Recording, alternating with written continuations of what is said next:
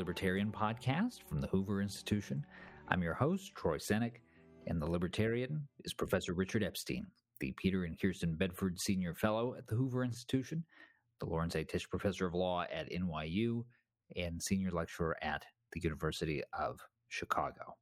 Today, paying college athletes. And Richard, this topic is a perennial uh, point of discussion amongst sports fans. It's now one uh, amongst court watchers. You had a case before the Supreme Court this week, which grows out of a class action lawsuit filed back in 2014 by a group of Division One football and basketball players who argued that the NCAA's restrictions on compensating athletes amounts to an antitrust violation that denies the players the ability to get their fair market value. Now, maybe we start with this at a slightly conceptual level. When we're talking about antitrust law, Richard, most people's minds go immediately to profit making corporations. So, walk us through how it complicates things if we're talking about an organization like the NCAA. Okay, well, let's start, of course, with the profit making organizations and let's try to do antitrust law in three easy steps. And the first of these steps is you have what is called a horizontal arrangement in which people who are independent actors uh, occupying the same kind of market niche uh, decide to come together and they do one of two things typically. They either divide territory so there's no competition, or they collude and set minimum prices. And the social objection to that is that the gains that are obtained by the members of this particular arrangement are smaller than the social losses that are suffered by their consumers. Because what happens when you raise prices on this particular situation, you reduce demand.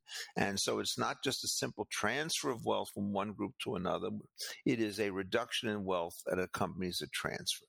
Uh, and so lots of people say you have to stop this from happening. And one of the ways that you could stop it from happening is preventing these people from getting together. This was known as contracts in restraint of trade, and they were rendered illegal at common law. Second kind of arrangement is when they're vertical, different stages of production. And here the difficulties are somewhat different because uh, if you put these people together, I'm a wholesaler, you're a retailer, and so forth, you're a manufacturer, there are clear efficiency gains that come from this particular kind of situation. And it's much more difficult to find the restraints on trade. So vertical arrangements are generally judged by what they call a rule of reason, try to trade off one thing against another the rule of reason is generally disfavored in these horizontal cases. And then there's the third class of conglomerate mergers, which really doesn't fit into this at all. Unrelated companies get together. Is this an antitrust violation because somebody uses huge management uh, skills in order to organize this, that, or the other market? Not an issue. Now, what happens when you take the first class of cases and all of a sudden you don't have profit making organizations and you don't have them as independent? So leagues have always been very, very difficult to organize because they must have some form of competitive balance for anybody to be involved in the system at all. So if you could imagine a situation in which one property became so dominant that it had 90% of the market in players and it won every game, nobody would bother to attend because the uh, ability uh, to have a league means that the games have to be close enough so that people are excited and your team has to have a fair enough chance to win that you're willing to go out there and to participate. And so what happens is when you're dealing with leagues like the NCAA, they have to cooperate as well as compete. And when they're doing that, it means that there has to be some kind of restraint that can be put on what individual teams could do in order to make sure that the rest of it works. And so when you start seeing professional leagues in basketball, baseball, and football, there are these elaborate agreements that are started to negotiate. They are, in fact, negotiated uh, by the league as a whole and the players as a whole. And then in the end, you know, in the football league, when the thing breaks down, or the baseball league, all of a sudden what happens is the union disbands, right? And they bring an antitrust violation, then they get back together again, and there's no antitrust violation because there's a collective agreement. Now, those guys are profit making entities. When you get to colleges, there's another complication which is these guys are not out there to kind of make money. One of the things that you say about businesses, they tend to deny cross subsidies. When you start talking about colleges and universities, they're in the cross subsidy business. The English department is substituted is subsidized by the math department or whatever it turns out to be. And, and so when you're doing these kinds of things, what happens is you look at this stuff and you say, well, it's a really complicated infrastructure. Uh, they're doing a lot of cross subsidy. Are we really sure that in this kind of a business, the antitrust solution is going to get us to a better place? And so, for example, an antitrust solution which says it's an illegal cartel would say every player could go out there and bid whatever they want for their services, no limitation. Then you look at what the district court did. No, they said you could basically have to give them a certain minimum guaranteed salary. So the antitrust law didn't open it up to competitive bidding. What it did is it kind of raised the level that the players would be able to get, gave them certain advantages and other kinds of educational prerequisites and things like that. But what other kinds of compensation you get? Not all that clear. And so what the Supreme Court justices clearly were worried about, this is tremendously successful system. And if they start messing around with this on the compensation front, will they kill the goose that lay the golden egg? And on the other side, they're worried about player exploitation. It's not just the players who are going for the big bucks playing in professional leagues. It's the kids who go to college, get injured, and they never be able to do something else again because of it. So what do you do? So they're worried about the distributional consequences. They're worried about the lonely athlete. They're worried about throwing up the whole system. So these are a bunch of people in genuine quandaries, and frankly, I sympathize with them. The lower courts in this case have said that benefits related to education can't be restricted by the NCAA. So this would be things like postgraduate scholarships, or if they're getting computer equipment or study abroad programs. But they did say that the NCAA is within its rights to limit non education related benefits. This is when you start talking about cash. Those are the rulings on appeal to the Supreme Court. Mm. Yeah, but if this were, oh, go ahead. Well, uh, well, I was just going to ask you, how persuaded are you by that distinction that the lower courts worked up? Um, it, it seems to me to be completely ad hoc. I mean, generally speaking, what happens in a competitive market, all the players have to be independent, and what they can do is ask for as much money they want. And here, what you do is you say is that you can't put a limitation on the amount of educational benefits, but you could stop them from getting cash and non-educational benefits. Uh, what they're doing is they're conceding that this is not a purely competitive industry, because if it were, they would never do this. And essentially, what happens is you get a great athlete who comes comes to college. Um, and are you going to pay this person a million dollars, whereas everybody else who's just a kind of anonymous figure? No. So imagine LeBron James back when he's 18 years old and he wants to go to college. Well, this guy is already arguably the best, you know, basketball player in the world at the time. Uh, so one of these places says, we'll pay you $4 million to come here because the pros will pay you five. Uh, they don't want that to happen because if you do that, they may well win, but then the whole system is going to get screwed up. So what they're doing essentially is they are basically saying, we think there's a kind of an antitrust violation in there, so we're going to give you kind of an antitrust remedy. What we're not going to do is to turn this thing into a purely competitive industry uh, because for the reasons I mentioned, the distributional consequences in nonprofit industries, which are dependent upon each other for success, make everything very muddy. So the Supreme Court court is faced with a split verdict down below, and then they want to go above. And, you know, they start talking about exploitation of individual players. Uh, it's really exploitation when you see hundreds of players desperately competing for these kinds of scholarships. Doesn't look like exploitation to me.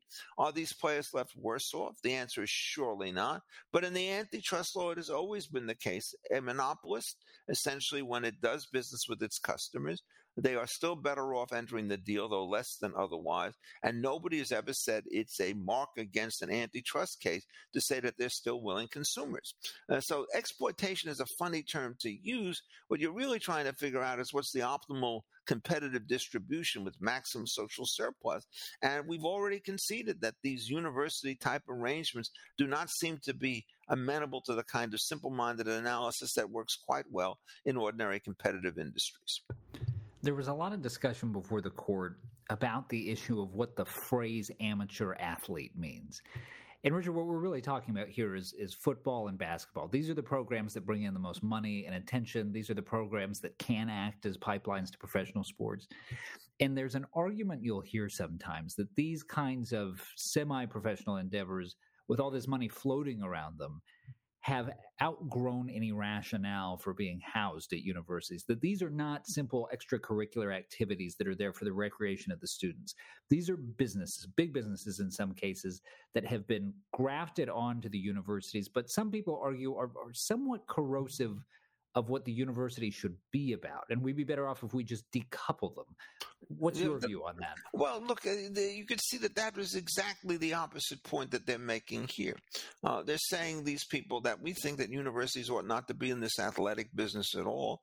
So instead of saying that we ought to raise these prices that you pay to scholar athletes, what we ought to do is just jettison the situation and put it elsewhere. Uh, but I think that doesn't understand the nature of this stuff. I mean, if you have a great college football team and you can fill 80,000 people in a COVID free season, and many of them are alumni, the money that's going to come in is going to support all sorts of other programs in this rather complicated ecosystem with lots of cross cultures. So you get rid of those particular athletes, and then all of a sudden, the amount of money that you could get to run your academic programs, your elite scholars, and so forth is going to go down as well. And, and so eventually, what this is basically saying is we want to get these people out of the business. That's not going to help the student athletes at all, right? Um, then they're going to be minor league players. And if they don't have any kind of affiliation with a university and so forth, can you imagine that these, you know, the Decatur Staleys in a football league, basically playing out of Fort Wayne, Indiana, or some third, 12th town? They're not going to get any large contact. They're not going to get any audience. You need the alumni base to keep this thing going. So uh, those people basically are at war with the plaintiffs. They're not at the war with the defendants. And what the defendants are kind of trying to say is, look, given this rather complicated system of cross subsidies, uh, what you do is you put an enormous strain on the amount of money that we have to pay to our athletes to keep them there. Then we're going to have less money to pay for the other kind of scholarships that we start to give out. And, you know, you could take whatever position you want on these kinds of issues, but the Supreme Court, I think, was pretty much aware of the fact that exploitation doesn't get you very far in this collusion doesn't get you very far in it and they're really struggling to find out what goes on uh, the preferred solution in my judgment is uh, essentially a consensual one what you do is you get these teams together and they look around the situation and basically what's happened is they're too rich and they pay too much to their coaches. And so, what they ought to do essentially in coordination, I think, is to say, well, we're going to basically say, we're going to give everybody a full tuition scholarship and pay them $20,000 a year. And the other thing, we're going to give them insurance policies so that if they get injured, uh, while they're working for us, uh, they are going to be cared for whether or not they want to go on to professional sports. So you kind of try to figure out what the optimal package is and try to keep the courts out of it. But the moment you get class action plaintiffs lawyers, those aren't going to do any good to them. They only get money to the extent that there's a transfer payment coming out of the settlement. So, in an odd way, I think that the best strategy is for the teams to get together, schools to get together, the conferences to get together, and try to preempt all of this thing by offering a more generous position. I quite agree with the complaint that, you know, uh, years ago, professional athletes got very little, college athletes got very little. But in this great new age, if you could pay your coach two million, three million, four million dollars a year, uh, you probably ought to pay what you pay for these particular athletes. You don't want to go too far up on that particular line because then you're going to create needless divisions within the student body. It's a real balancing act, and the constant theme that Seth Waxman put in the argument, you guys don't know how to micromanage this at all, actually rings true to me under these particular circumstances. But at the same time, if he says you don't know what to do, and therefore we're not going to change change anything. Uh, what you're going to do is you're going to have a real second best judgment. Have we basically capitulated to the schools? Are we going to over enrich these various players? Uh, it's not there. So I generally favor voluntary action amongst these collective organizations that will move in the direction indicated by the class action suit. Are the circumstances of this case in the organization of the NCAA sufficiently unique that we should think about this as being sort of in a vacuum, or is there a potential that a Supreme Court ruling in this case could have broader antitrust implications? Well, it depends on how they write the opinion. I mean, if it begins with this is a very narrow decision which relates to the peculiar circumstances of professional or not professional amateur athletes, whatever they're called, um, uh, and we don't want to generalize from it. I, I, think it would not spill over. But for example, I, I, there was a situation some years ago where the Justice Department actually sued the elite universities because it was quite clear that what they did is they set meetings together in which they agreed on maximum scholarships that they would pay to certain privileged students. And so if you were at University X, you agreed to pay tuition plus $5,000, you would not go any higher for a particular person. And then what happens is there's going to be a spread of these people across the elite institutions because a dominant financial place like Harvard, for example, can't outbid everybody else. And they were attacked under the antitrust laws. And the outcome was very uncertain. I think the practice itself has to some extent been ended as a collusive matter, uh, but the spectacle of having some math genius receive a million dollars in order to come to a major university while everybody else gets crumbs is not particularly appetizing. So this shows that in any kind of nonprofit situation, the cross subsidy distributional issues loom much larger than they do in competitive industries, which are organized to bleed out cross subsidies. That's not what the University of Chicago does or NYU does and so forth. Uh, we run them all the time. Sometimes we know what we're doing, sometimes we don't. Uh, but I don't think that everybody believes that there's a kind of a strategy inside a university which says every tub on its own bottom, uh, so that there's no effort to kind of share common expenses across the, an integrated institution. Uh, so it's very difficult to run universities. I think that's true with respect to admissions and scholarships. I think it's true with respect to athletes. Uh, you ask about the question: Do you call them amateur athletes or not? Um, the word really doesn't carry much meaning. The old sense of the word amateur athlete was that you were an independent person of independent means, and you competed competed in the Wimbledon tournament without pay. And if you recall, that's the way Wimbledon was up until the early 60s. And that explains why Rod Laver, who may have been the greatest tennis player of all time, uh, he took a turn on the Pro Circuit before essentially uh, Wimbledon decided to cave and pay all of their players some sum. Professionalization has not ruined tennis, but that's because you're dealing with independent entrepreneurs. You're not dealing with complicated institutions like you face in the college situation. Final question, most important one. Who's your pick coming out of the Final Four? You know, I would go with Gonzaga on the grounds that nobody's been able to beat them yet. Um, you know, I'm from USC when I taught there many years ago, and I still remember the great games between USC and UCLA. Uh, so, to some extent, uh, crosstown rivals forget that they're rivals, and so your sentimental favorite is uh, the number 11 seed, I think, in this tournament. But my guess about uh, Gonzalez is it's had the best record going up all the way into this situation. And I don't think it's very likely that they're, they're going to be reversed, right? I guess they're two number one seeds, a number two seed Houston, correct? And then there's UCLA. Uh, so, I mean, I've not been following sports avidly lately. Um, God knows too much work, I suppose. But I would think that Gonzaga is going to win.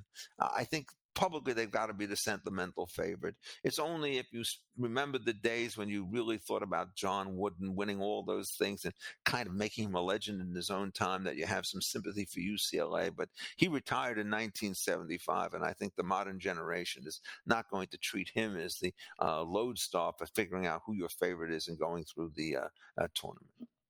You've been listening to the Libertarian Podcast with Richard Epstein. Remember, you can read Richard's column, The Libertarian, at Defining Ideas at hoover.org. And if you enjoy the podcast, please rate the show on iTunes or wherever you listen. For Richard Epstein, I'm Troy Senik. Thanks for listening. This podcast has been a production of the Hoover Institution, where we advance ideas that define a free society. For more information about our work and to hear more of our podcasts or see our video content, please visit hoover.org.